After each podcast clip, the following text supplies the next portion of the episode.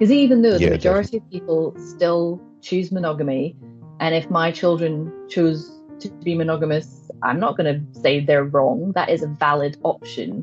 And I definitely mm. think that giving, te- raising your children to know that there are lots of options and that they choose what feels comfortable for them and makes them happy. That is the important thing.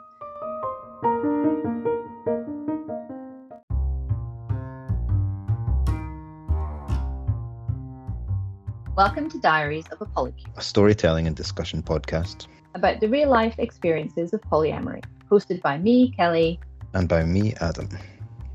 In today's episode, we will be exploring what it is like to be polyamorous while having children, and Adam will talk about his experience of meeting my kids for the first time.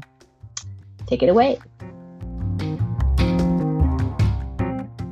Here we go. Light snow fell around us, adding to the substantial covering already on the ground. Kelly and I walked from our house towards a small field around the corner. We'd been seeing each other for a couple of months, and now I was going to meet and go sledging with her wife and two kids. I was nervous. This was a new experience for everybody involved. I had no real plan for what I would say to Kelly's wife, but I knew I wanted to come across as respectful. Sure, I've met friends and their kids for the first time before, but this was different. The relationships were more complex than friendships. My partner, my metamor, and their children. I wanted this to go well. I've watched a lot of Cesar Millan over the years, the dog whisperer. He studies dogs and how they behave in the pack. If they want to show respect, they go in with their head low, and they give the others the opportunity to get used to their presence. My tactics were not a million miles away from this. Happily, it seemed to go very well. I spoke to Kelly's wife a little. We chatted about the usual, weather and what the kids were up to, current events. I think in some ways it was more difficult for Kelly. The kids probably wondered who this strange man was. I flew ungracefully down the hill on the sledge to show some humility. Yes, it felt a bit awkward at times. There's no rule book for this. And so I think everyone defaulted to common courtesy. But it worked. Meeting Kelly's family was a privilege that I did not take for granted. I have fond memories of this day. The relationships that started that day have all been built upon since. And now I see her kids every week when I stay over. And they look forward to you coming to stay over as well. Good. I cannot believe you compared my family to meeting dogs. A pack of dogs. Yeah. Pack of dogs. Yeah, no, it makes it makes sense though, because yeah, so much is body language and uh, yeah, I don't know. I feel like the way you introduce yourself, the way you interact with someone, you kind of want that first impression to be a good one, don't you? I remember it quite well. I'm not a big fan of going sledging, so it was good that you could go and take over some of that job for me, because um, I just get scared about yeah hitting things and falling over, and so that was useful having you to go down the slope instead. Um, yeah, and I've I also it, sorry, you can continue. No, uh, what I was going to say is uh, I think it was maybe better than you know meeting for lunch or meeting for dinner or something like that uh, straight away, because yeah, something different. You know, you if there's an awkward silence, you just watch the kids going down on the sledge. So, you know, and you're outside, there's space. If someone really, if it went badly and someone really needed to leave, then, you know, they could have. Um, so, yeah, I think I'd recommend sledging or similar. Yeah, activity. just just having an activity to focus on, something that the kids can be yeah. doing, so that there's no, yeah, yeah, silences or difficult conversations. Uh, okay, so a few topics for discussion or questions that we'd noted down here. So I'll ask the first one. Did the fact that we have kids influence our decision to become polyamorous? Um, so yes, of course. Anything that um, could impact your family and your children is obviously going to be something that you're not going to take lightly. So just by having children, um, you're kind of making that decision that the future is always going to include your children. So mm. anything that you do to change your living circumstances, if you're moving house, um, anything that you do, you're going to try to think about what impact could that have on the kids. So I think this is no different to that. Um, I think that, yes, I knew that monogamy wasn't working for me and it wasn't making me happy. So I looked into alternatives to that, but I was obviously much more cautious going into that because I had to think not just about myself, but about my kids too. So I think that just led me to do lots and lots of research beforehand to make sure that I fully understood what I was going into, that I could look at other people who had done similar things with their relationships, opening up a marriage. Um, if they had kids, I was particularly interested in how that played out for them. So I did a lot of research into that, and I've got a couple of that particularly stood out from the research that I did. So I know that mm-hmm. we have talked about this person in previous ep- episodes before, but um, Doctor Mm-hmm. Eli Sheff came up a lot when I was researching yeah. um, being polyamorous and having children. And then also another person, Doctor Meg John Barker, came up as well. So yeah, I think just doing lots and lots of research before changing anything in my family circumstances, um, that was definitely... that definitely had a big impact on any decisions that I made about becoming polyamorous. How about you? Yeah, I, th- I think, you know, if I look at the the starting point of knowing zero about poly, I try to put myself back in that mindset sometimes. I think my initial reactions might have been, oh, it's too, it's too risky. You know, can you do that with kids? When you have kids? Maybe, maybe it's not wise.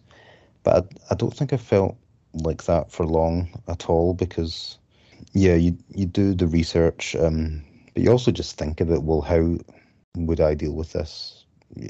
You know, I, I trust myself to look after my kids and do what I think is right for them, because you've been doing it for their whole life already. But yeah, I mean I mean it's hard to say if if you were younger and single or younger without kids, it it seems like a thing you could try easier. Uh, you, yeah. The fewer difficulties, you you don't have to worry about um about how it's going to have the kids. But then, I mean, maybe you would, because maybe you think, well, what happens when if when I have uh, kids with this partner? Um, yeah, and we've we've talked about so, that a few times. That actually, sometimes we think we're actually in quite a good position because neither of us want to have any more children in the future. So that is never going to be a complication. Yeah. Whereas, yeah, for some younger polyamorous folk that do want a future with kids, I mean, obviously it's still possible, but it just adds in all those extra things you have to talk about and plan that we just don't have to consider. Yeah, I know, and it's another instance of how many different ways there are to do this, uh, mm-hmm. this poly thing, you know. I mean, there's quite often you get asked about what are the rules, and it's, well, it's just unique really to each each arrangement. So yeah, to sum up, it made me work. It it was a thing I was cautious about, and it was a thing I read up about and just thought about how things would work. But yeah, yeah. It obviously did not stop me from from doing it. And I, I felt it could be a positive. Coming across some positive examples from it helped me for sure. So um, mm-hmm.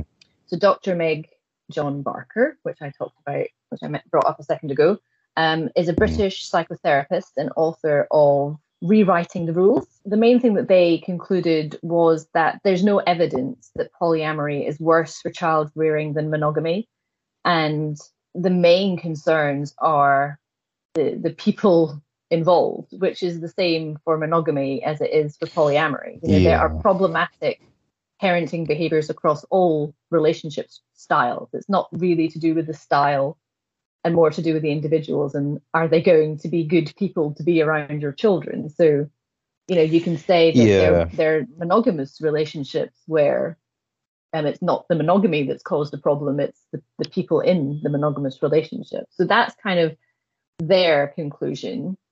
And then Doctor Eli Sheff, who we know has worked with lots and lots of polyamorous families. So she is a sociologist, I think, is her official kind of area of expertise, but she particularly looks at polyamory, and so she's been studying a number of polyamorous families over the last twenty-five years and kind of checking in with them and monitoring how things develop And from her, from her um, studies, she certainly doesn't see any big negative impact that it's had on the children, other than the kind of normal stuff that you would expect in any sort of, you know, yeah. child rearing. And so she describes the children of poly families as having emotional resilience and the ability to develop relationships more effectively than their peers. And she puts mm. that down to just being around, um, you know, polyamorous people tend to be, you know, very good communicators, very honest. All of these things are kind of integral to having a really strong polyamorous relationship that lasts. So obviously yeah. seeing that in the parents around you is going to, you know, that, that'll be a good role model and, and good learning opportunities. And she also described the fact that because in polyamorous families, there's a lot going on, so that the children will not be the sole focus at all times, that that's actually quite good for children because it gives them more independence and freedom. So she did see a lot of them, you know, twenty years on, once the kids have grown up a bit, and that they, they tended to be much more emotionally mature and looked back on their polyamorous families with kind of fondness and felt that they learnt a lot from them. So that all of that gave me a lot of confidence that actually this has worked really well for other families. So I don't feel like I'm going into something that is going to be bad for my kids. Yeah, definitely good to hear some stories about other families doing it and it going well, or it going like a lot of other people's family life goes, ups and downs. And um, yeah. I, I was was watching a video with um, Eli Sheff. She was talking to, it was on a news program, um, and yeah, she'd said, you know, she was asked, you know, the problems that they face. And she was like, most of the problems they face, almost all of them, were not unique to having polyamorous parents. I mean, it, yeah. Uh, yeah, it was good actually, because uh, the the interviewer asked better questions than you're used to hearing on these things. You, she actually seemed like she was interested in the topic and delved a little bit deeper than they te- they normally do. It wasn't just the usual sort of frivolous questions that too, you do tend to get on these things. So uh, yeah, I would definitely, I would recommend watching that to anyone. Children of Polyamorous Relationships, C B S News on YouTube. It's only a ten minute video, but there was a lot of good stuff in there. Should we go on to the next topic? So how did you go about introducing the topic of polyamory and talking about new partners? It was a gradual thing. We definitely, I didn't have the talk. Really, you know, I didn't sit, I didn't sit my kids down and explain everything about polyamory to them. It's more been a kind of drip feeding. So, you know, at, at the start, you were just, you were my friend. That was, I was going to see my friend, um, which I think is probably a common way into it. Um, but eventually, you know, I mean, my kids are eight and five, and they're both old enough to know friends and not friends, I would say, you know, even if they can't quite put, uh, put it into words.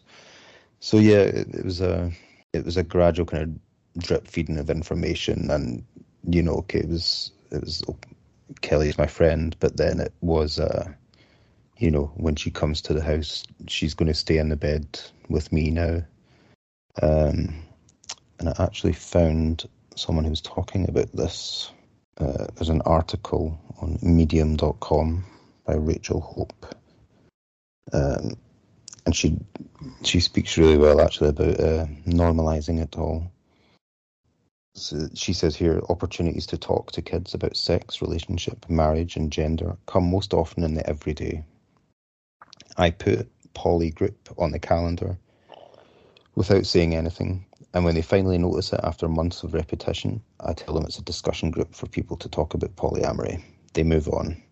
I talk about my friend who has a husband and a boyfriend. Uh, and a boyfriend. They nod, then they move on. My boyfriend and I laughingly point out nods to polyamory on a sitcom we're all watching. They listen, then move on. It's just their nature. I definitely found that to that kind of rung true with me. I think um, my kids were curious and they did want to know some things. but I didn't get the feeling they were sitting stewing about it, or it was really perplexing them. They wanted some, they wanted to know what was going on in general, but yeah, not not more than other things that they wanted to know as well. So yeah, I, I think her approach there um, worked well for me. It is make it seem maybe normal, that, you know, it is unusual and that most people are not doing it, but make it seem like a fairly normal option to have. Yeah, no big deal. Yeah.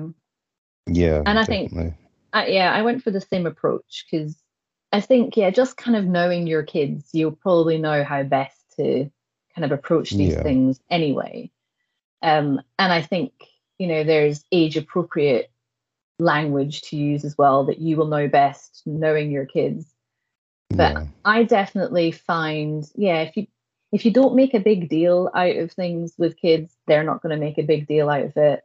If you're going to sit down yeah. and say, right, I've got something really important to tell you, there's this thing called polyamory, you know, that could actually end up, you know, freaking out a kid if you're making such a big deal over something that really isn't going to change too much in their lives, at least not to begin with.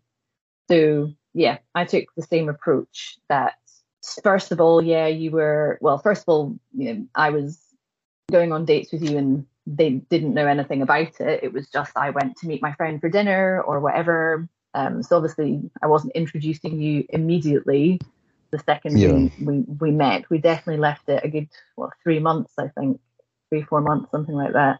Yeah. And then yeah. we started with this slow, in, you know, yeah, meeting on the snowy slopes. And then over time, maybe we'd had, you'd be around a bit longer and chat with them a bit more. It slowly went from that to then you staying over. And eventually, you know, I would be saying things like, okay, this is, and in fact, I think maybe my son asked me, is he your boyfriend? So he was the one that kind of wanted to put a different label on it. Because, yeah, I had just been saying yeah.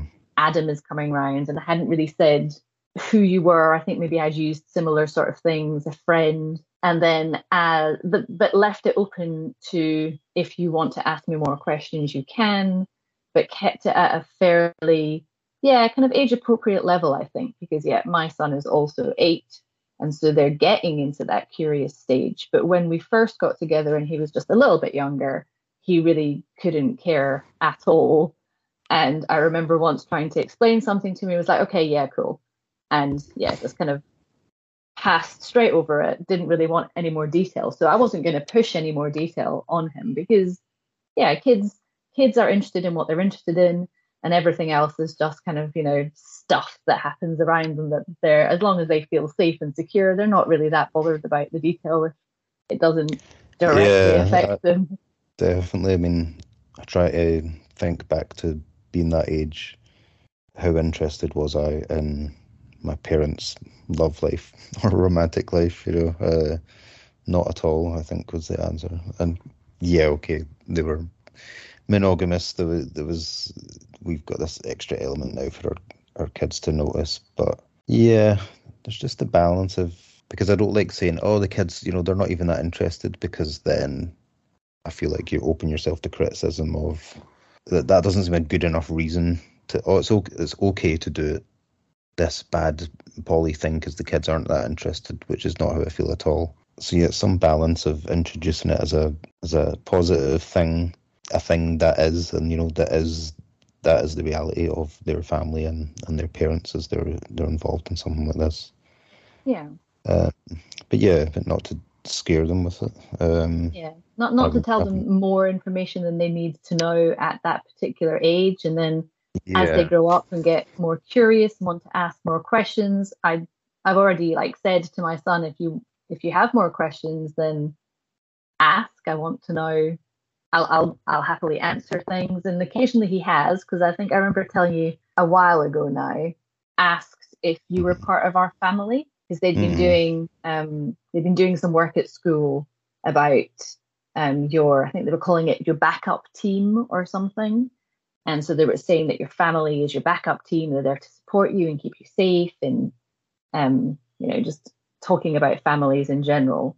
And so he wanted to know if you were part of our family. And I remember saying to him, it's like, well, how do you feel about it? What what have you been learning at school? Who do you include in your family? And he started listing people And I was like, and would you like to include Adam in that? And he was like, yeah. And I was like, then okay, you can.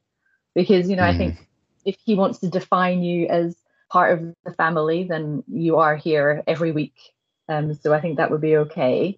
But equally, yeah. if he said, no, I think I prefer just including so-and-so and so-and-so in the family, I'd have been yeah. like, cool, go with that. You know, just because yeah. really it's just down to labeling and defining things that he is comfortable with that make sense to him.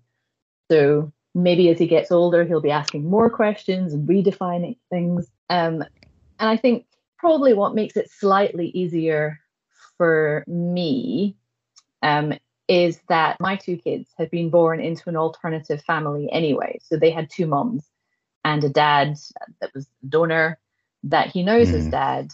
And so that is already an alternative family. So he's kind of used to right from the beginning having a family that's a bit different from everybody else.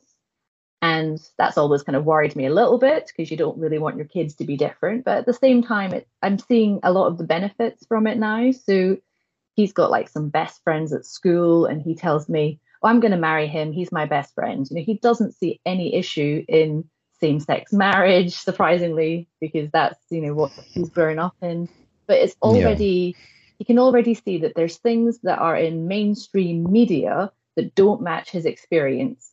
And that's okay. That's just, you know, that he can still have all those choices, even if the majority of things that he sees are, you know, um, man and wife and two people in a family unit. And he's already experiencing something different. So, yeah, I think that's kind of made that transition a little easier for me because we were already not particularly matching the kind of mainstream view of what a family looks like. Yeah. Um, and I think, you know, while being careful and considerate, thinking about how to talk to the kids about things, it's never seemed, I mean, you know, I'm sure there's other things to come, but it's never seemed really stressful or really... You know, it's, it's had difficult moments, but I mean, if I imagine hiding it from them and saying, you know, denying that you're having a relationship with this person that they kind of know, they're not sure who they are. I mean, that seems so much worse to me. That, that, that seems like it would be just full of issues, really, because, you know, I'm able to talk to the kids, have discussions where you're helping them understand things rather than, you know, denying that they're happening. Or because I mean, hopefully less so now, but I think that in days gone by that would have been more the approach, is that, well, you know, you don't don't let kids know about these things, anything that could involve romance or sex or something out of the ordinary, they're better off not knowing about. And yeah, I just I don't agree. I mean, I, that seems way more stressful and potentially harmful. Absolutely, because, and I suppose it's giving us the opportunity to open up these conversations with them that maybe mm. we wouldn't have had before. So that could actually yeah. be seen as a positive of having, you know, children experience polyamory around them with their parents, is that you're having these conversations about, right, so who is that person? And as they get older, you can give more detail. I mean, you're never going to be telling your kids about your sex life. That isn't appropriate. No.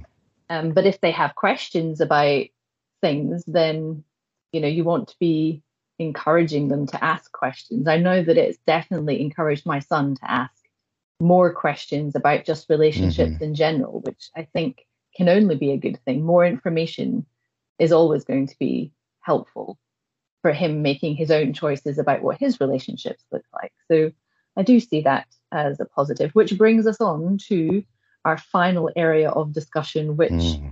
is about the benefits and challenges of having kids while being polyamorous. So that is one of the benefits that I have seen, is that it is opening up these opportunities for discussion around relationships that I think is really helping my son see that. I mean, in his head, he's already told me what kind of relationship he wants in the future. So he's got two best friends.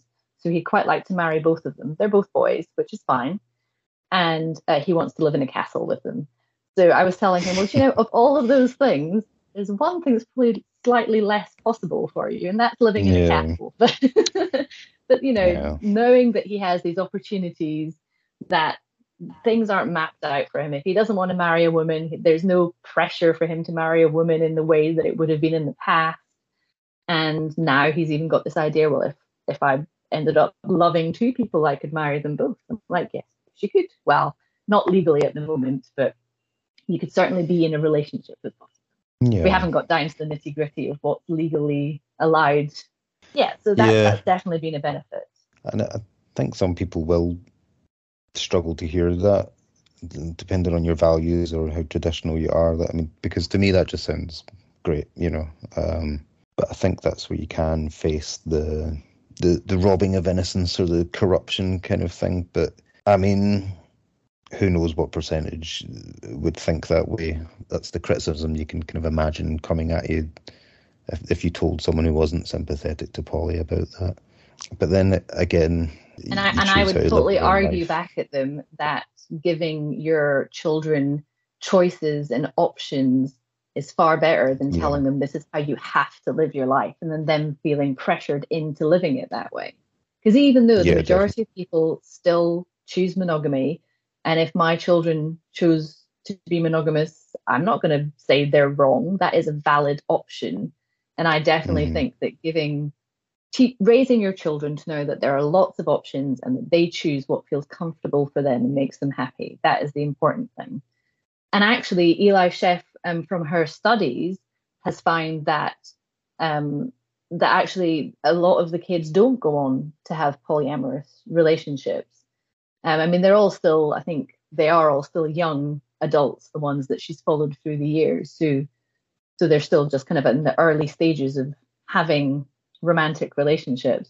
But when she was asking the um, the children who were part of these polyamorous families how they saw their relationships going in the future, there were ones that said, absolutely, I want to be polyamorous. I've seen it work mm. really well for my parents. There were others that said, oh, absolutely not. Uh, I want to be monogamous. That all just seems like too much work. But the yeah. majority were somewhere in the middle that said, oh, I don't know. Maybe, maybe not. Not right now, but maybe in the future. And so I think, yeah, so even from her little study, it doesn't, it doesn't actually make children follow the same path as their parents or anything. But what it does give them is options. Yeah. And that can, yeah, that can only be a positive to me, really. Uh, I mean, the article, uh, spoke of the on uh, Rachel Hope's article on medium dot com, how how I talk to my kids about polyamory is what it is named. She talks about laying this foundation um, of of information and, you know, foundation of, of those options, presenting them as, you know, she kind of calls it planting seeds, um, which I think is happening to us all the time when we're kids. I mean, we're we're looking around us, we're being influenced by things, and then I think we tend to our our views and the way we do things in our life after that is, is based on a lot of these little things we've picked up here or there and, and decided to go with or not. So yeah, I mean, an advantage of of poly with kids has been having these conversations. Actually, I mean, it's not it's not always just been a thing to get out of the way. I mean, it's. Yeah, it's more complicated relationship stuff, but I'm kind of happy for my kids to, they're having relationships every day at school. Our life is relationships. We're interacting with people all the time. Um, I've enjoyed being able to have or start at least these conversations with them. Yeah, I mean, that's that's what they were describing as the benefits. You know, both Eli Sheff and um, Doctor Barker was saying that both found that the children of polyamorous people just seemed to have that emotional resilience as a result mm. of having these conversations, having all this kind of open communication and honesty amongst mm-hmm. the family in general. So yeah, it's going yeah. to definitely build up the the skills that the children will have in forming their own relationships, which is great. I mean, there's some really kind of practical benefits as well that the kids definitely love, which is things like just more resources. There are more adults around for them to get to know, more attention that they, they can get from new people coming and going, yeah. and more yeah. presents. You know, you get my mm, kids' presents, birthday yeah. presents, I buy your kids' birthday presents. You know, kids have got a kids love presents. The little kind of fun things like that. Just more variety, more knowledge around them. You know, so Yeah. The more adults with all these different jobs that they do, bringing in all these skills and knowledge to teach.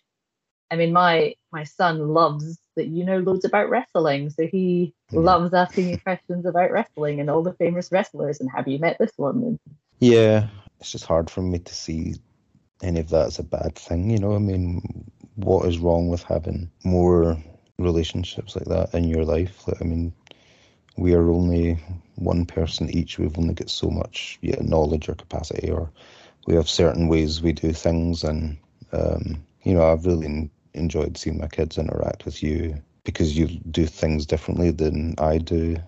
Um, Taught them origami. Yeah, origami. I wouldn't have. Essential skill. Probably, probably wouldn't have got, a, uh, got around to doing that with them. Um, and, you know, just, yeah, weight things you talk about, games you play, the ways you interact with them, you know, I mean, it's, we all kind of have our go-to modes for that, I think, and, you know, yeah, your your friends can do that as well, and like, I have friends that the, the kids know, and, and they get some of that with as well, um, but I, I guess with Polly, you're, you're probably seeing that person more than you see most of your friends. It, you know, it's got that extra layer on the relationship, and so I think to the kids it, is, it has an extra layer as well.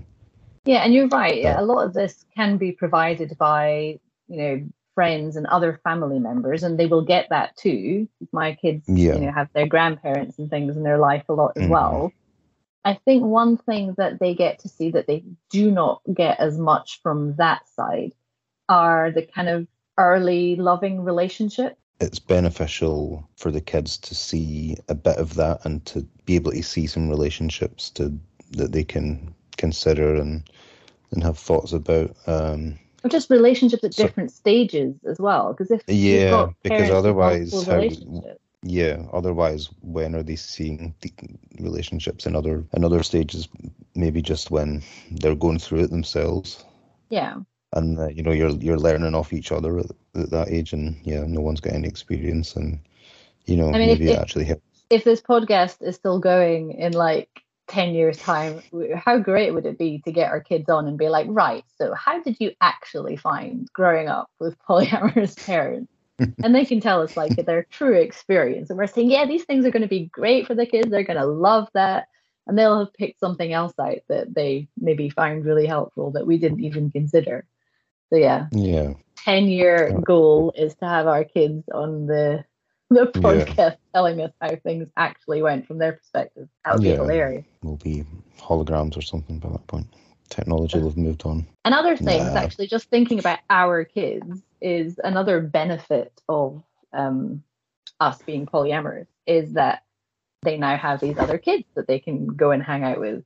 We yeah. we were crazy enough to take them all on a weekend away one weekend back in yeah. was it November that we did that? Yeah, November. I mean, it was wild. There was all sorts of activities going on. So yeah, there's that um, as well, more kids. Yeah, that, that was a really good weekend. I think they all really enjoyed it. Um, we were exhausted. Yeah, it was tiring for us. But uh, yeah, and I'm sure, you know, I'm sure it gave them lots to think about as well. And yeah, you get that. You know, they, they still don't know each other that well, but I think they got to know each other better over that weekend. And that stuff's just fun, you know. I mean, it was, it was another experience for them. Like, you know, they talk about that weekend still, or that holiday home, and yeah, I just think it's enriching, that stuff. Uh, yeah. And also, it's not it's not all the time. It's not, you know, one day it was um, mum, dad, and the two kids, and then the next day two kids and another adult moved in with them or something like that. You know, I mean, it's. I think with Polly, we, you can uh, maybe have more control, because I mean, for you and I anyway, like, we're not financially dependent on each other or, or sharing a house. So probably I think maybe you get a control that, you know, maybe couples that have have separated and ended and, you know, moved in with another partner and things like that, they maybe don't get that luxury of, of controlling the time and the, the space as much. So, and you know, they're doing what they have to do as well, but um yeah and then there's yeah, no like uh, there's no not one way is better than the other, but it's certainly yeah. it's a benefit of the way that we're doing it, is that yeah we get to yeah have a bit of control over when they get to see each other, how long that is for, Um, oh, and then they get to go back to their home, and the others get to go back to their other home, and then they get to meet up again. And I suppose it's similar to kind of, you know, have, I suppose, having cousins and things. It is like just creating yeah. this bigger extended family, which is really nice yeah. because my kids don't get to see their cousins quite so often because they're just time. We don't have as much time mm. to be hanging out with my family. And so it's nice. Yeah, it's just this other people, other kids, other adults. There's lots of extras that come into their life that I think I definitely see as a benefit. Um, how about challenges? Because we're painting this absolutely amazing, perfect picture. I know. End of podcast. You have to be realistic. We have to be realistic and say that obviously there are challenges. There are challenges to having kids, full stop. So obviously having kids within a, a more complicated relationship structure is obviously yeah. going to have some challenges. So for me, um, well, I think just time. One of the challenges of polyamory for me is time anyway, finding enough time to yeah. spend with partners. So when you add kids into that mix, you've got obviously even less time to spend with a partner because yeah. you've got to do all the things with your kids, you've got school runs to do, you've got swimming clubs to take them to. Um, just recently, I went away with my ex and we went on holiday for the weekend with the kids. So that obviously takes mm. up a chunk of time. So it definitely limits your time because you've got so many more responsibilities. Um, you know, that doesn't change. You're not suddenly dumping your kids to have lots of partners. Um, you're trying to integrate all of that together. It does yeah, get challenging it, to timetable all of that. Yeah, because as a parent, I mean, you, you get limited time where you're getting a, a chance to go away and do something by yourself anyway. I mean, you've only, you've only got a certain amount of time away from the kids that you... that you choose to have. Um, so then if, yeah, if you're in the situation like we are, where we both have kids, then yeah, you, you can't suddenly hugely increase the amount of time that you have child free. And so I think that is, like we were talking about earlier today, that's, that has been a challenge for us is, you know, accepting that we, we both have kids and we chose to have kids and we want to have kids. But I think we do find it hard to get that child free time together. Um, for longer than a few hours, you know, you, sometimes you kind of steal the, the time when you can. Um, yeah. But, but yeah. what I thought was, was quite, um, it was quite good to read when the thing that I said earlier, that Eli Sheff found that the kids not being the sole focus of their parents is good for them. Because I think sometimes we worry, mm-hmm. don't we, that, oh, we're, maybe yeah. we've, you know, we've gone out for a walk, the two of us are chatting while the kids are running around, you know, mm-hmm. doing playing or whatever. Oh, are we ignoring the kids? Should we be spending more time with them? Well, actually, you know, she has found that it's good to not be, to let the kids get that little bit of independence and freedom. And so even if we are yeah. stealing little moments of time here and there, it isn't really having a negative effect on our kids. I think part of, you know, there is there's this pressure in society to be the perfect parent and, you know, to give all of your attention to your children and to do mm-hmm. oh, all the clubs that you can possibly sign them up to and to teach them everything and to get them into classical yeah. music. And, you know, there's just, there's so many things you can't do at all. And actually yeah. hearing that there's a benefit to just giving them a bit of freedom and space and letting yourself have a bit of enjoyment with a partner while they're maybe playing in the park or while they're downstairs watching T V and maybe you're just chilling upstairs watching another T V separately, um, that actually there's benefits to that because it, it helps build their resilience, their independence, their sense of freedom. And I hadn't quite thought about it in that way. I just I just have felt a bit guilty that maybe I've been letting my kids go out and play in the garden while we've been sat having a cup of coffee and a chat together. Um, maybe I should be spending yeah. more time with my kids. It's like, well, no, they they should be allowed to just go and play by themselves and give us a bit of peace. Yeah, and all, I mean, and you are you're in the you're in the same house and you're you're watching them play as we have coffee. Um, yeah, I mean, I've, I definitely struggle with this. Like, I feel uh, because I go away for work as well, as you know, like I definitely have issues where I feel guilty about oh, am I not paying the kids enough attention? Which logically I know that I am, and I actually see them, you know, a lot. Um, But yeah, I I feel way more guilty about it than I looking back at my own childhood, um, you know, pretty normal. I feel more guilty about it than bad. When I was, you know, when I was a child, I didn't feel that bad if my mum and dad weren't giving me attention all the time. I don't, I don't think. Uh, so I, I feel like I, it's not balanced in my brain. I, I feel way too guilty about something that's not really, that I don't really think is an issue, and I didn't experience as an issue when I was a child. But uh, yeah, you just, you know, you're a conscientious parent, and you want to do, yeah, sure. you want to be the best. Well, there you go. Eli Sheff says it's fine, and she's a doctor, so don't argue with her. Yeah, she knows. She knows what's um, good for the kid. Yeah, exactly. But it does. I think, I think sometimes... Kinda, sorry, you go ahead. Uh, no, I, I think that kind of links on to another but a related challenge.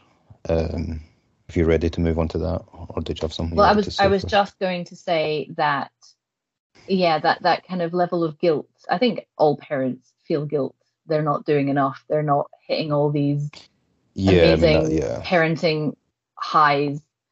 Um, but I think that sometimes if you're doing a slightly alternative relationship, that's going to add to your guilt, because you feel that judgment a bit from other people, especially think, when yeah.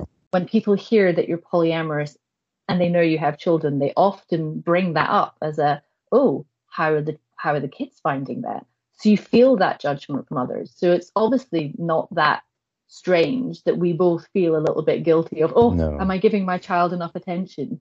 But you're right, you know, that is not something, I, I wasn't like constantly entertained by my parents while I was growing up, and I felt no harm from that. You know, I think it is good to let your kids run free and go and play in their rooms by themselves, or go and play out in the yeah. garden, go out for a walk, play in the park, and you're not chatting to them the whole yeah. time.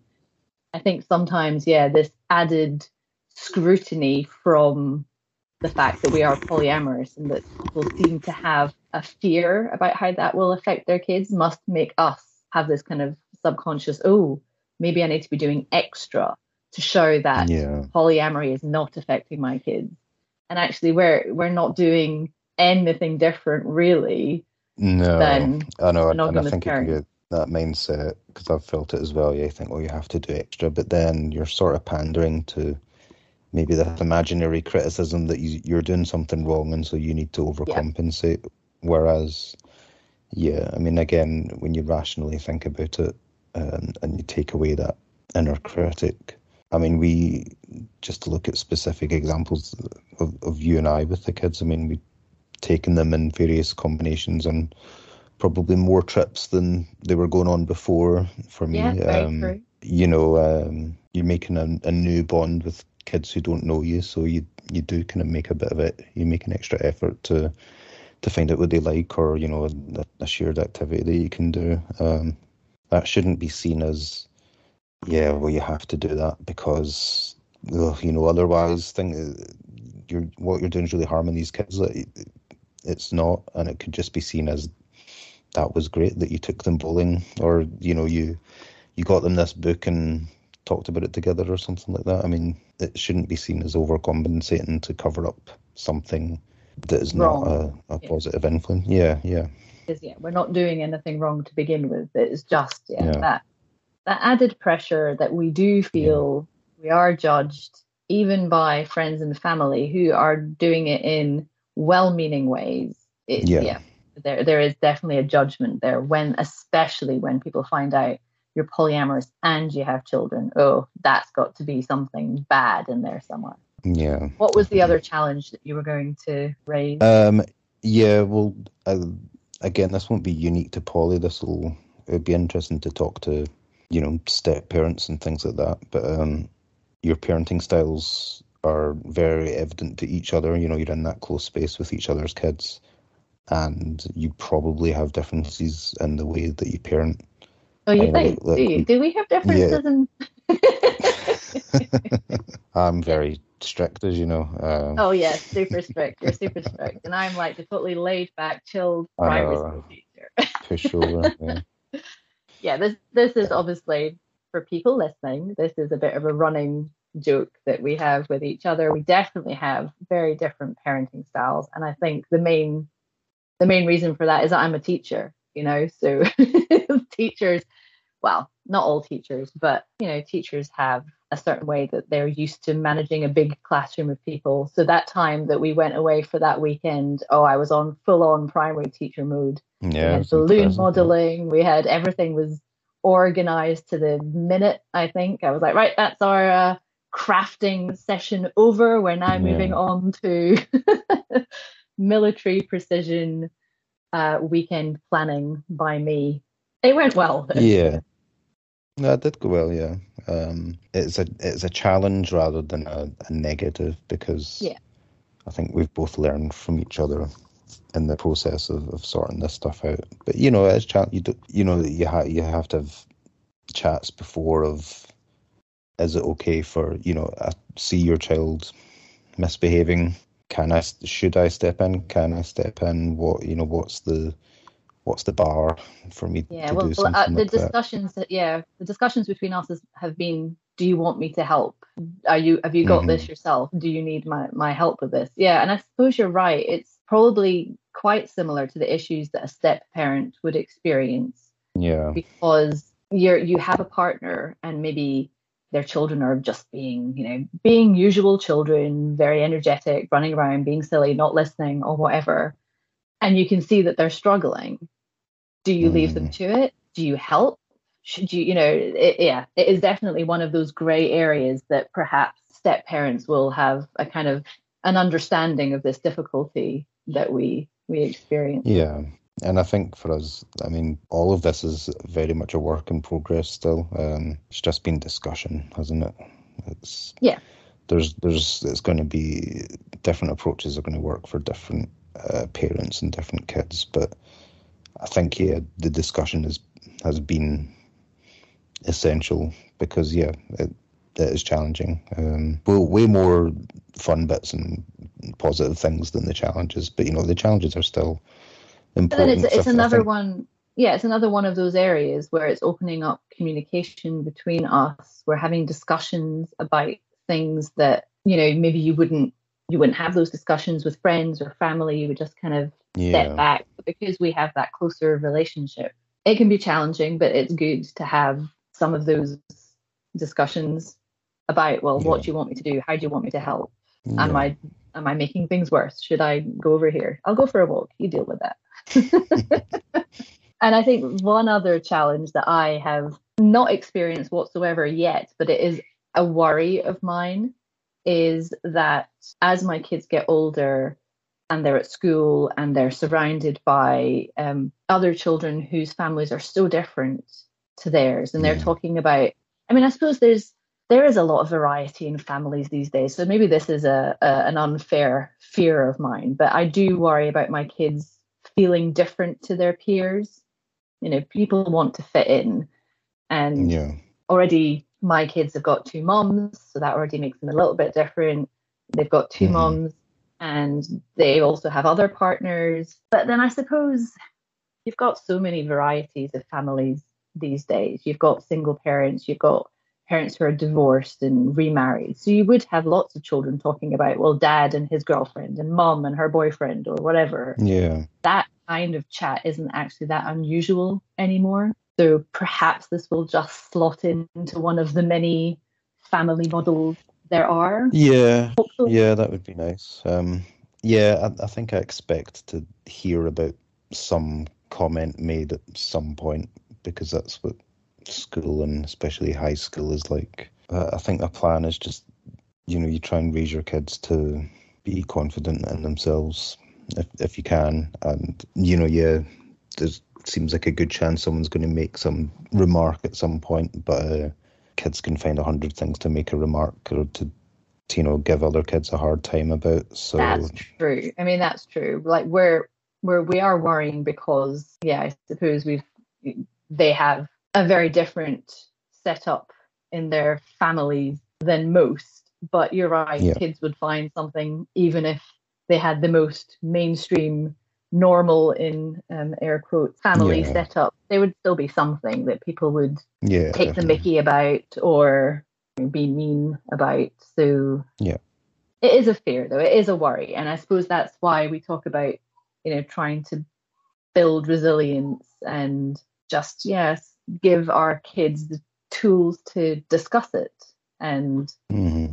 to, if someone is going to ask them questions, then we give our kids supportive ways to answer it. Yeah, which, you know, is what we were talking about near the start with the the conversations and the, the foundations and the planting seeds. And yeah, you're hopefully giving them the tools that are going to stand them in good stead later on. Definitely. Any other challenges that you could think of? I'm sure there's loads that we've just not even considered because we've not got. Yeah, well, no, I mean, I think as as I was saying, it, it's a work in progress, isn't it? I, I think in a year's time we could do this podcast again and talk about, yeah, new benefits and challenges that have that have happened with, because, you know, our kids are both about the same age. I could imagine the teenagers would have their own challenges that uh, that they'll bring. Um, and yeah, like, like we say, I mean, there's there's couples out, there's polycules out there with, with newborns and everything as well. So yeah, I, I could definitely see us coming back to this one. Um, but no, I, I think for the moment, those those are my main, those are the challenges that have kind of presented themselves most for us. Yeah, I think, I think I, I definitely find it easier to come up with benefits. I mean, there were obviously challenges that I came up with too, but there definitely seemed to be a bigger list of benefits that I could list, yeah. which I think answers that very first question of, you know, did our decision to become polyamorous, was that influenced by the fact that we had kids? And I suppose I made a similar list. What could be the benefits of opening yeah. up my marriage and having other relationships yeah. versus what could be the risks? And, you know, even now, a year and a half, two years into opening up, I still can only come up with a smaller list of, of challenges versus yeah. all the benefits that that I yeah. get from it. And I think one of the things we haven't actually talked about that I did note down was that, you know, I definitely believe that if you, if the parents are happy, that is going to have a really positive impact on children. Yeah. So I get happiness for being polyamorous, and mm-hmm. that is an important factor. It sounds like a selfish factor. It is selfish to want me to be happy, obviously, but I think that sometimes we do have this attitude of parents should be sacrificing their happiness for their children. And I actually yeah. don't think that that is a healthy way to do it. I think self-care is so important for anyone, not just polyamory, for, for all parents, for all people. Everyone should be looking after themselves. That isn't a selfish thing to do. That's a healthy thing to do. No. Because the healthier you are, the better you are in your relationships and in parenting, without doubt.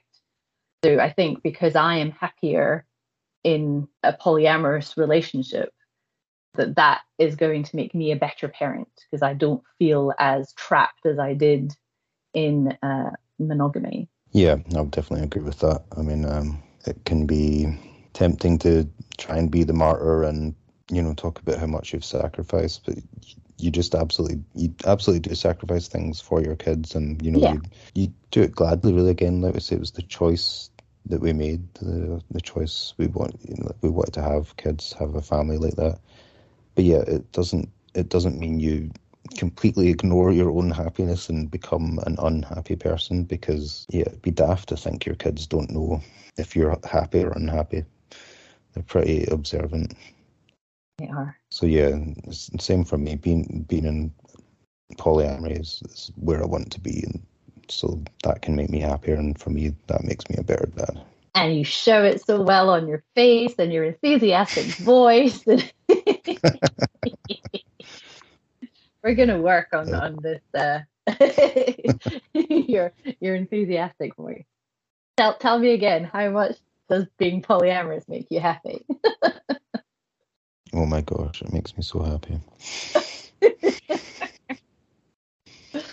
Oh, I can't wait no, till I'll... we start having like comments about people saying, you know, oh, I, we really love your podcast. Is is is Adam all right? Is he happy? Have you got him chained up somewhere answering these questions? No, you don't let him leave. No. uh, I can I can see it again. It's okay. I can I be the enthusiastic one. Can put some cheery music behind it. Well, every time you speak, we can have a little jingle or yeah. something. Okay, I, I think for me that's probably a good um, point to leave it at for now. Like I say, I fully expect to be talking about all this again in the future, because it is their everyday life, being polyamorous and, and having kids. Um, but yeah, it was nice to think about, especially the benefits of it there. I think um, sometimes it's good to, to list off the, the really positive things in your life. So so thank you for doing that with me. Yeah, that was good. You're right. I think sometimes everybody focuses on the problems that they're experiencing in life, and we don't focus enough on all the benefits and the good things that we're experiencing ourselves and also allowing our kids to experience. So yeah, it's it's a good it's a good thing to list all the positive things that you've done, um, and within polyamory even more so, because it is challenging. Yeah, hear, hear.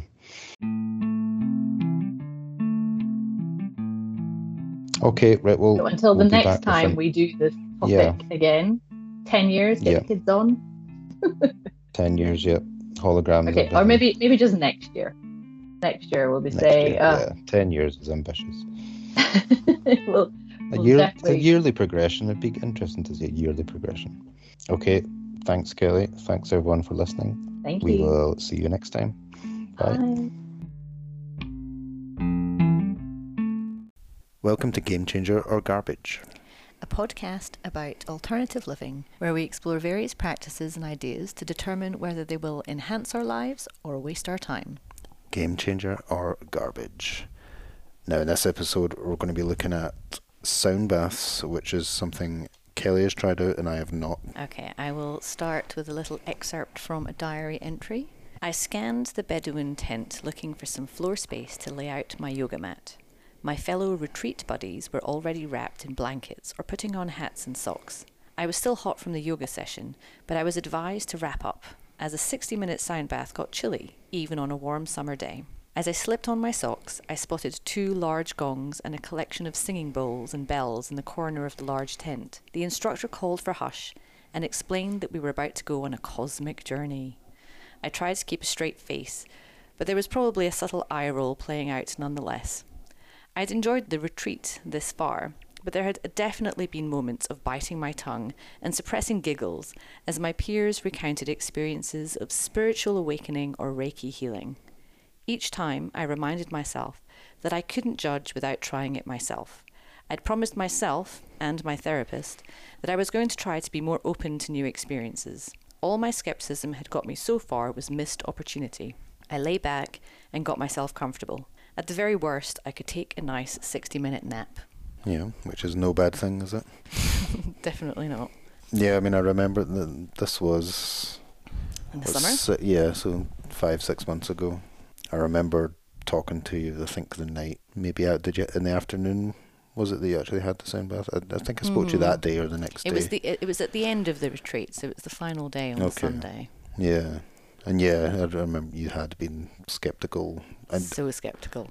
Which is which is fine. I'm so well, should we should we talk about what exactly a sound bath is for anybody that hasn't maybe come yeah. across the term before? Yeah, sounds good. So yes, yeah, so what is a sound bath? Because I had absolutely no idea when I was going to this retreat. I was mainly there for yoga. Um, Because I love yoga and I've had lots of experience of yoga, but obviously the retreat included lots of other wonderful experiences that I had never heard of, and a sound bath was one of them. So I, I thought maybe there did involve it did involve a bath of some kind. But what a sound bath actually is, it's a full body listening experience where sound and vibrations are used to nurture both body and mind. Um, it's usually done laying down, wrapped up in blankets, as I discovered, getting yourself comfortable, and then there'll be somebody leading the sound bath. It often follows either a yoga session or a meditation session, and um, the person leading it will then use different instruments. So common instruments would be things like gongs, tuning forks, singing bowls, things like that. It can last anywhere from between, I don't know, thirty minutes to about an hour. And it's all about trying to get you into a state of deep relaxation. So that is what a sound bath is. So it definitely sounds good. Um. Yeah, and I mean, like, I had never even heard of one, so I didn't know what the kind of pros or cons were. I hadn't really heard anybody's general opinions on it. Um, but after experiencing it, I did kind of look up did a bit of Googling, and I did look up what um, what it's supposed to help you with. So yeah, the general idea is to help relax you, to get you into that um, rest and digest sort of parasympathetic nervous system working. It's supposed to be very good for managing anxiety. There have been quite a few studies carried out, not loads, but some, and there's evidence that it can be good to prevent risks of certain chronic conditions like heart disease, diabetes, anything that can obviously be made worse through stress, and things like fatigue and depression. It's supposed to help mm-hmm. relieve some yeah, of those issues. Too, yeah. And yeah, so it's supposed to be that, that certain sounds activate the parasympathetic nervous system, which then causes your muscles to relax, breathing to slow, and blood pressure and heart rate to lower. So these are supposed to be the positive effects of a sound bath. It doesn't come without criticism as well, though. Mm-hmm. So there are some of the obvious criticisms of anything that is a little bit alternative, which is that it's just another new age fad, and or just people criticizing it for not having enough scientific research. But you know, when things are kind of new and alternative and not the standard traditional way of doing things, it takes a while to build up that sort of research. Yeah, I know. So yeah, you don't have, does that mean you have to wait for the, the mm, paper exactly. to come out before you before you try it out or, or and there are it. some studies there are, there are studies that show that it does seem to have this positive relaxing effect. Yeah, I did a study a few years back, asked people if they're in pain at the start, are they feeling the pain as much after after the sound bath, and generally people didn't. They felt better. Heart rate and vitals that indicate anxiety improved when people had the sound bath. I'm sure these things are easily argued either way. Um, doesn't seem like an unenjoyable thing to go through. It definitely seems like, oh, what's the worst that can happen when you're doing this? Well, exactly. And I think that, that when I was trying to look up if there were any strong criticism towards sound baths, there really wasn't, because, mm. yeah, it's, it's not like there's not much that you're going to do. You're not mm. taking anything, you're not doing anything strenuous or anything that could cause an injury. So there's none of the kind of risks that you might get in other alternative um, things that you might try. It is literally just lying there and letting someone play musical instruments around you. Yeah. So, yeah. So, I mean, the skeptic going in isn't thinking, maybe the worst they're thinking is, ah, this is a rip off forty pounds for an hour or, yes, or whatever yeah. it was. They're not thinking it's going to do any harm. Or, you know, say, yeah, you're doing it as part of a retreat like yourself where it's not an extra cost. Maybe your worry could be, oh, am I, am I expected to come out of this, you know, maybe the expectation is I'm going to, everyone's going to find it so great and so relaxing. What if I come out of it not feeling like that, you know? Yeah. Um, yeah, maybe having too high expectations going in if people are telling you that it's amazing and then you don't feel what they felt mm. and yeah, maybe you'd feel disappointed. Yeah, did I do it wrong? Or yeah, did you somehow mess up a sound bath? Yeah. So would you like to hear about my experience of a sound bath? Yeah, definitely would. So obviously I told you how it started there in that little diary excerpt. Um, so as soon as I had kind of laid back, everyone else around me, um, I was the only person there who had never experienced a sound bath. So that was um, a little scary. Um, being the only newbie to it, mm-hmm. but also quite exciting. I think everybody was like, ooh, quite looking forward to see what Kelly makes of this, because we've all experienced it. And, mm. yeah, I suppose it's that kind of that first timer thing. Yeah.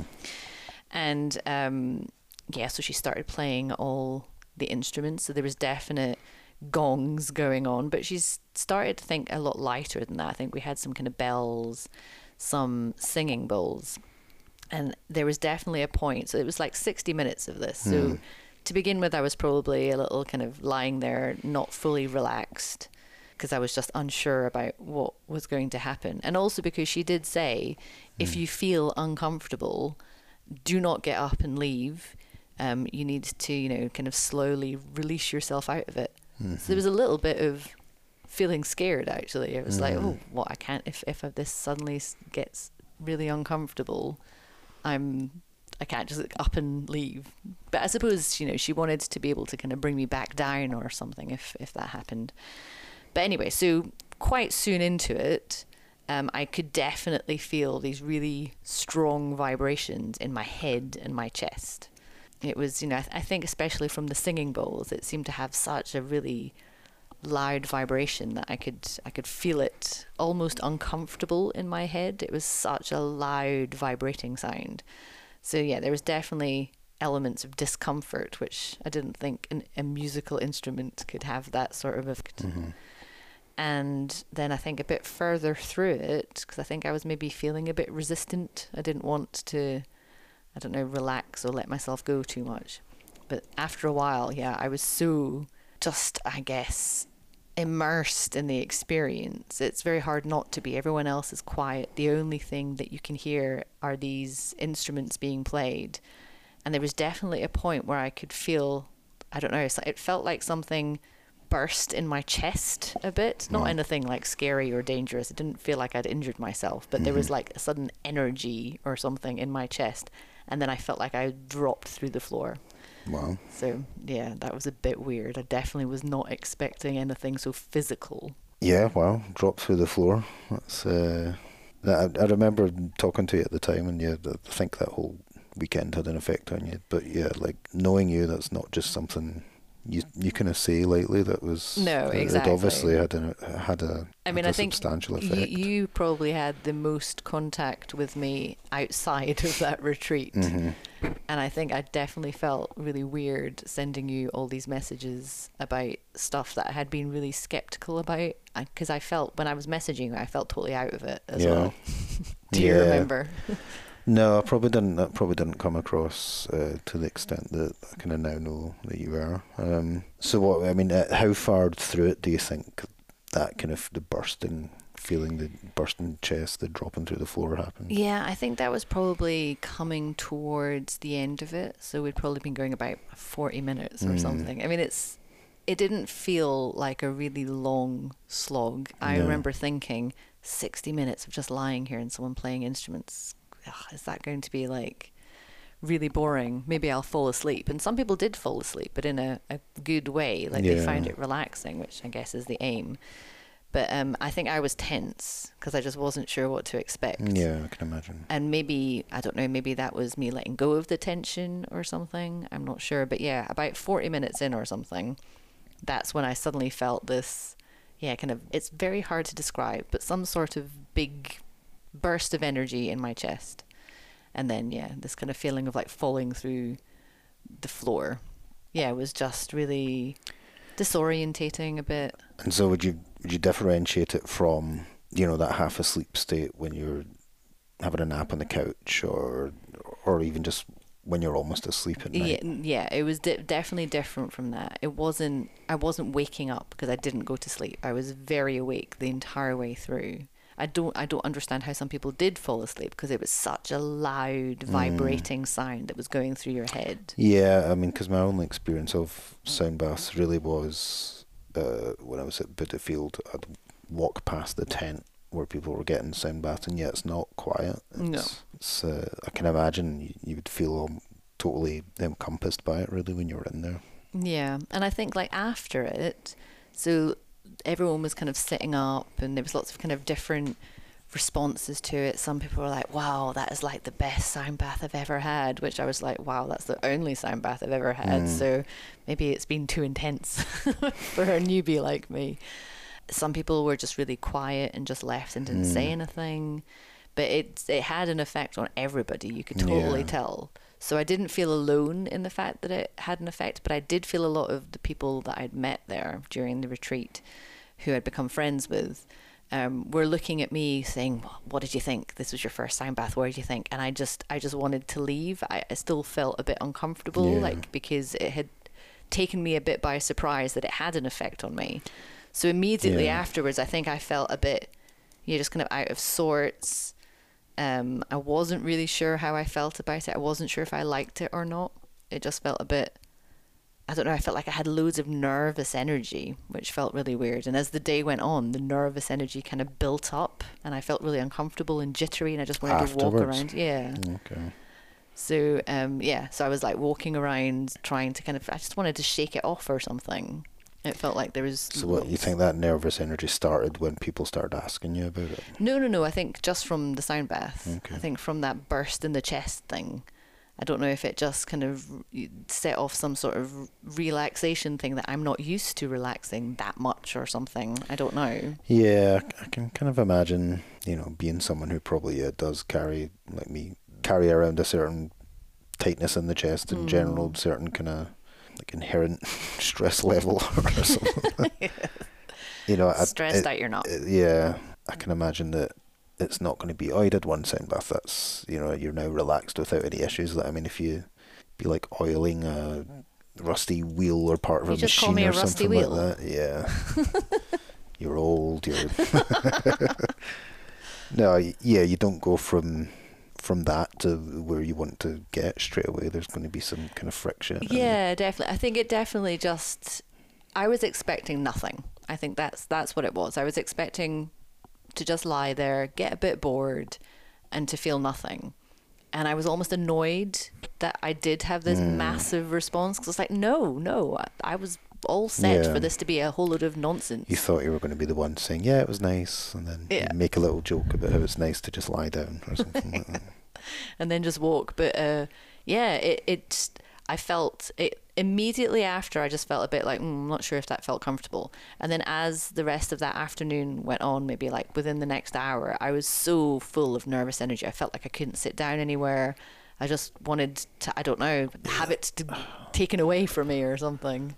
Did someone, or maybe this was one of the other activities, did, did someone not say to you, like, you'll need time to recover after this or something? Or you're yeah. just done, did you do something else just before it or so something? So yeah, like so that? Before it we did um, some Kundalini yoga. Mm. Um, so there was yeah all the kind of movement and energy and then relaxing and the vibrations and the sound bath. So it was it was quite a big amount of activity that was going on. Mm. So yeah, there was probably a lot of that as well. And it was coming to the end. It was the last day of the retreat. So the the two days before that had been full of lots of other things that we were doing. Hmm. So it probably was like this build up to this final day. Yeah, so it's probably worth putting it in the context of that as well. Um, but yeah, it's tricky with these things. I mean, I think that's when you're looking for the, the scientific proof or stats. And there are, so I mean, although, you know, the things we've been reading, it's often said research is limited on these. It's, mm. it's not that there's no research, there is. But yeah, there's a bit of leap of faith or just curiosity to think, mm-hmm. well, I'll try it, see how I, see how I feel. And yeah, if I wonder if you'd had that sound bath after work one day, if how it different it would effect. Have been. Yeah. But I mean, you know, maybe it would. I mean, or maybe it would have had a different, equally as substantial effect. Yeah. I think, yeah, I think the fact that I had been already on this retreat for two days...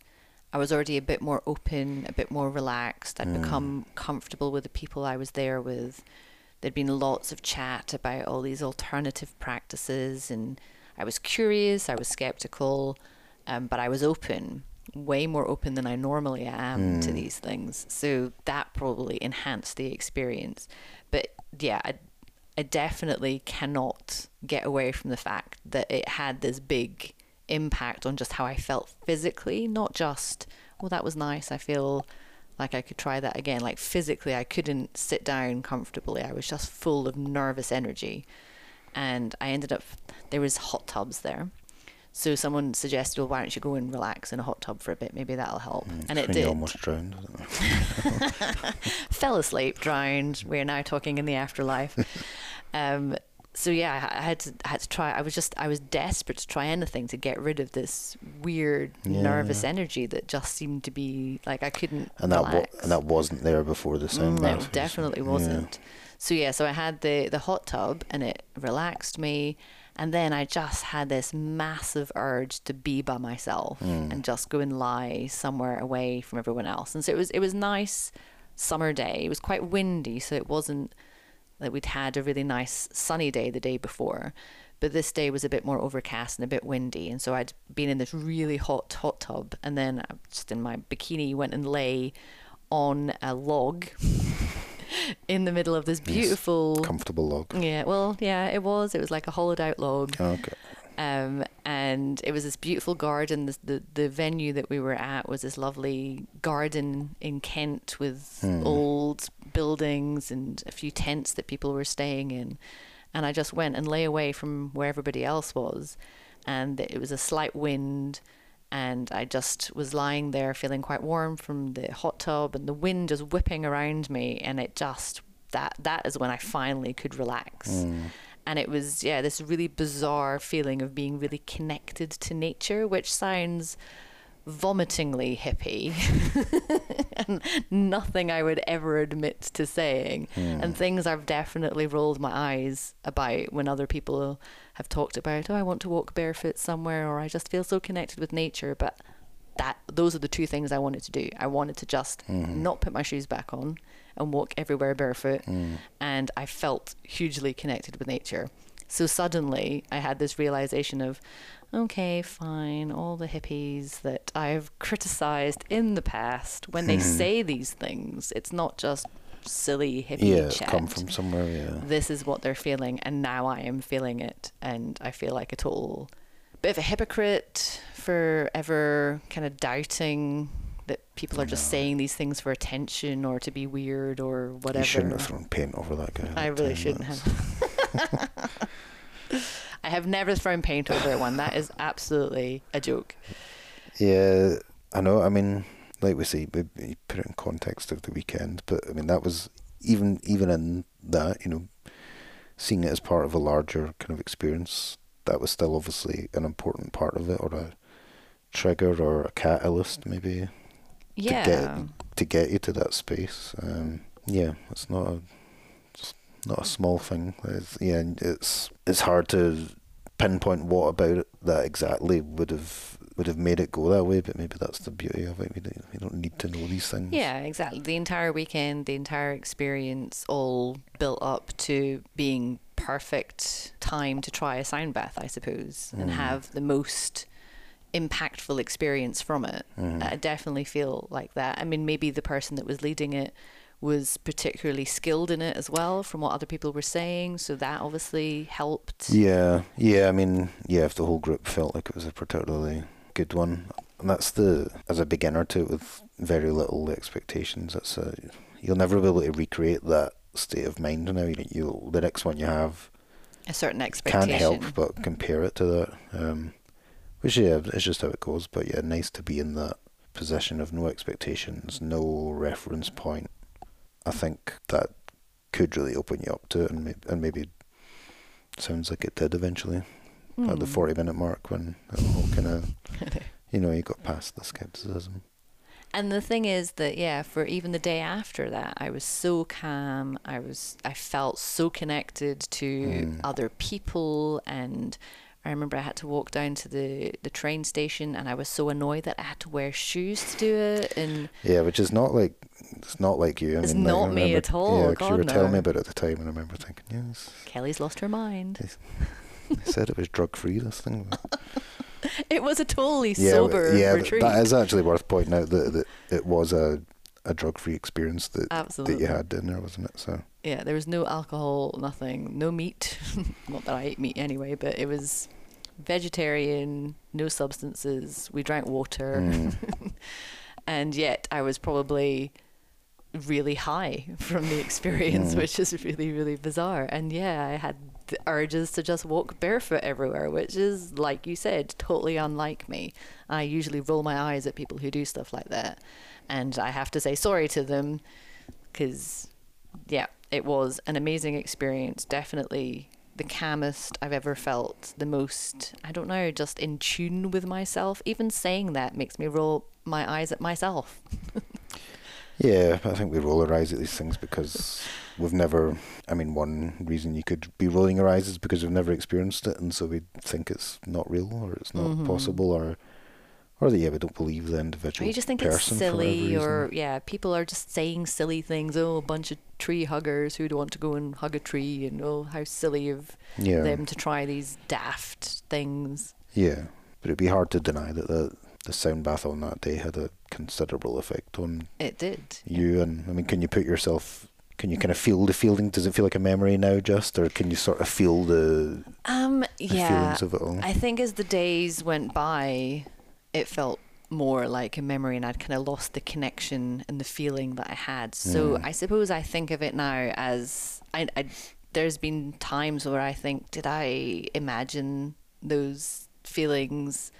You know, have I was I just convinced by all the people around me that were much more into these activities than I was? But I can't, you know, there's I I don't know why I'm trying to talk myself out of an experience that I actually had, because really I should just accept I actually had this amazing yeah, no, experience. Even if you talked yourself out of it now, I would know from talking to you at the time that mm. yeah, that's not the case. That was definitely, you felt a lot from that, I could tell. I did, yep. And I would probably go and do it again. So you should ask me the question. So, sound baths. Game changer or garbage? Definitely a game changer. Okay, well, I think I should try and uh, find a way to take one myself then. Do you take it? take it? Run a sound bath? Run with a sound bath. Do you run bath. a sound bath for me? Yeah. I know, you've got to find someone to yeah, go and run you a sound bath. Yeah, yeah. No, I, I, I think... Um, It's something I would I would try anyway. I, d I just haven't yet. But no, I mean, you've I mean, always been a bigger hippie than me. It's bizarre that I've tried I this know, thing before you. Um, I've been a bigger hippie. I'm just not. I've been very resistant to anything that could be even slightly considered mm. hippie-ish. I'm getting there now. Well, this was your this was your entry point, or well, exactly. one of your entry points, anyway. I mean, it, yeah, it definitely was, and I think that's that's why it's a game changer, because it has opened me up to because it's it's quite a so it's quite. a kind of understated mm. type of alternative therapy yeah, type thing to, yeah. to try out anyway. It's not, you know, one of these big in your face, you know, trying something totally yeah. out there. Skydiving yoga. Yeah. Skydiving yoga. Exactly. Um, or, you know, when people are taking, you know, um, medicinal herby type things where there's a certain amount of risk, or people are doing things that, um, yeah, could could be, I don't know, just have a bigger impact. This is a nice, calm, relaxing. Mm-hmm. You don't really have to do, you just lie there, you know? It's not like you're having to contort your body into weird shapes, or you're yeah. having to chant anything bizarre, or take part in some big group hug that makes you feel uncomfortable, mm. or chat about things that make you feel a bit uncomfortable. Yeah, it could be for anyone, just lying there. Yeah. So it is a really nice, low... low risk way to try something a bit different, and yeah, it has now opened me up to, well, that had a really positive effect on me. Maybe I would try some of these things. I'm a bit more reluctant. I don't want to look so silly. Maybe I should just forget that, try and look silly, yeah, let go of that. Yeah, so yeah, the whole point of something being a game changer is it's a before and after, you know, something mm-hmm. to change. It's not just game changer means good, you know, it could be good, be like ah I'm still the same. I'm not mm-hmm. open to anything else. I mean, yeah, I, I, at the time and now I could tell this was at the very least part of a group of experiences, and maybe a major experience, you know, a major part of it that has opened you up to other stuff and has made you think differently about the experiences and the people involved. So. Yeah, and I think I definitely felt like even before the sound bath, I was feeling a connection with the people that I was there with. When I first met them on that first day, I felt so out of place. I felt mm. these people are proper, you know, hippies. Mm. I don't know why I keep using the word hippie, because I don't really know what does that even mean anymore. That was more the kind of people in the sixties. But you know what I mean. The people into alternative medicine yeah. and, yeah. you know, alternative living. They they fit that profile, and I know that I did not, mm. or I certainly didn't used to, and now I'm much more open to it. But even by the end of that weekend, I was feeling such a connection with every one of them in a way that I had felt, maybe didn't feel that with some of my friends that mm. I've known for years, just because you don't share that intense mm. an experience with friends. You're, you mm. know, you just do your day-to-day stuff, whereas yeah. this was a really intense, we're together for the entire weekend, eating together, trying out all these strange and wonderful new things together. Yeah, so. Things that you yeah you can know someone for ten years through work or being an acquaintance, and you don't go through that with them. So yeah, so maybe maybe not just sound bath, but retreat, game changer or garbage, absolute game changer too. Mm-hmm. So yeah. Excellent. So you would you would definitely recommend it then? Yep, double whammy. You should all go and have a sound bath at a retreat. Very good. Okay, well, I will definitely try and seek one out. I'll definitely run Do and that. run and take a sound bath. Run and you can create your own version of running sound baths if you like. Yeah. Great. Well, okay. Sound baths gets the tick, gets the game changer tick from us. It does. Um, let's see where we get up to, or one of us gets up to next time. Let's. Thanks for sharing your sound bath experience. You're welcome. Bong. Like. You have to add, add some gongs and stuff into this. Okay. The only thing that you can hear are these instruments being played. And there was definitely a point where I could feel, I don't know, it felt like something burst in my chest a bit. Not anything like scary or dangerous. It didn't feel like I'd injured myself, but there was like a sudden energy or something in my chest.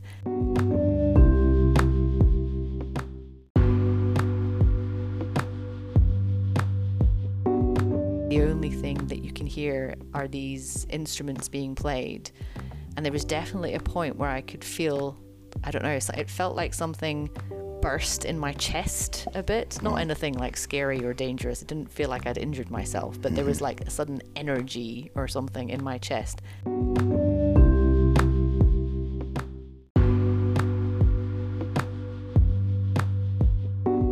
The only thing that you can hear are these instruments being played.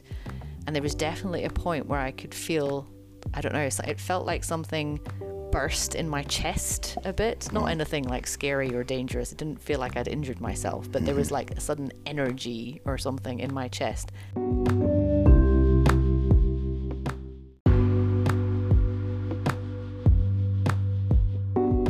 The only thing that you can hear are these instruments being played. And there was definitely a point where I could feel, I don't know, it felt like something burst in my chest a bit. Not anything like scary or dangerous. It didn't feel like I'd injured myself, but there was like a sudden energy or something in my chest.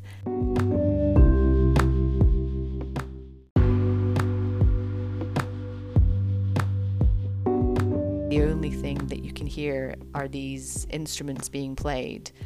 And there was definitely a point where I could feel, I don't know, it felt like something burst in my chest a bit. Not anything like scary or dangerous. It didn't feel like I'd injured myself, but there was like a sudden energy or something in my chest.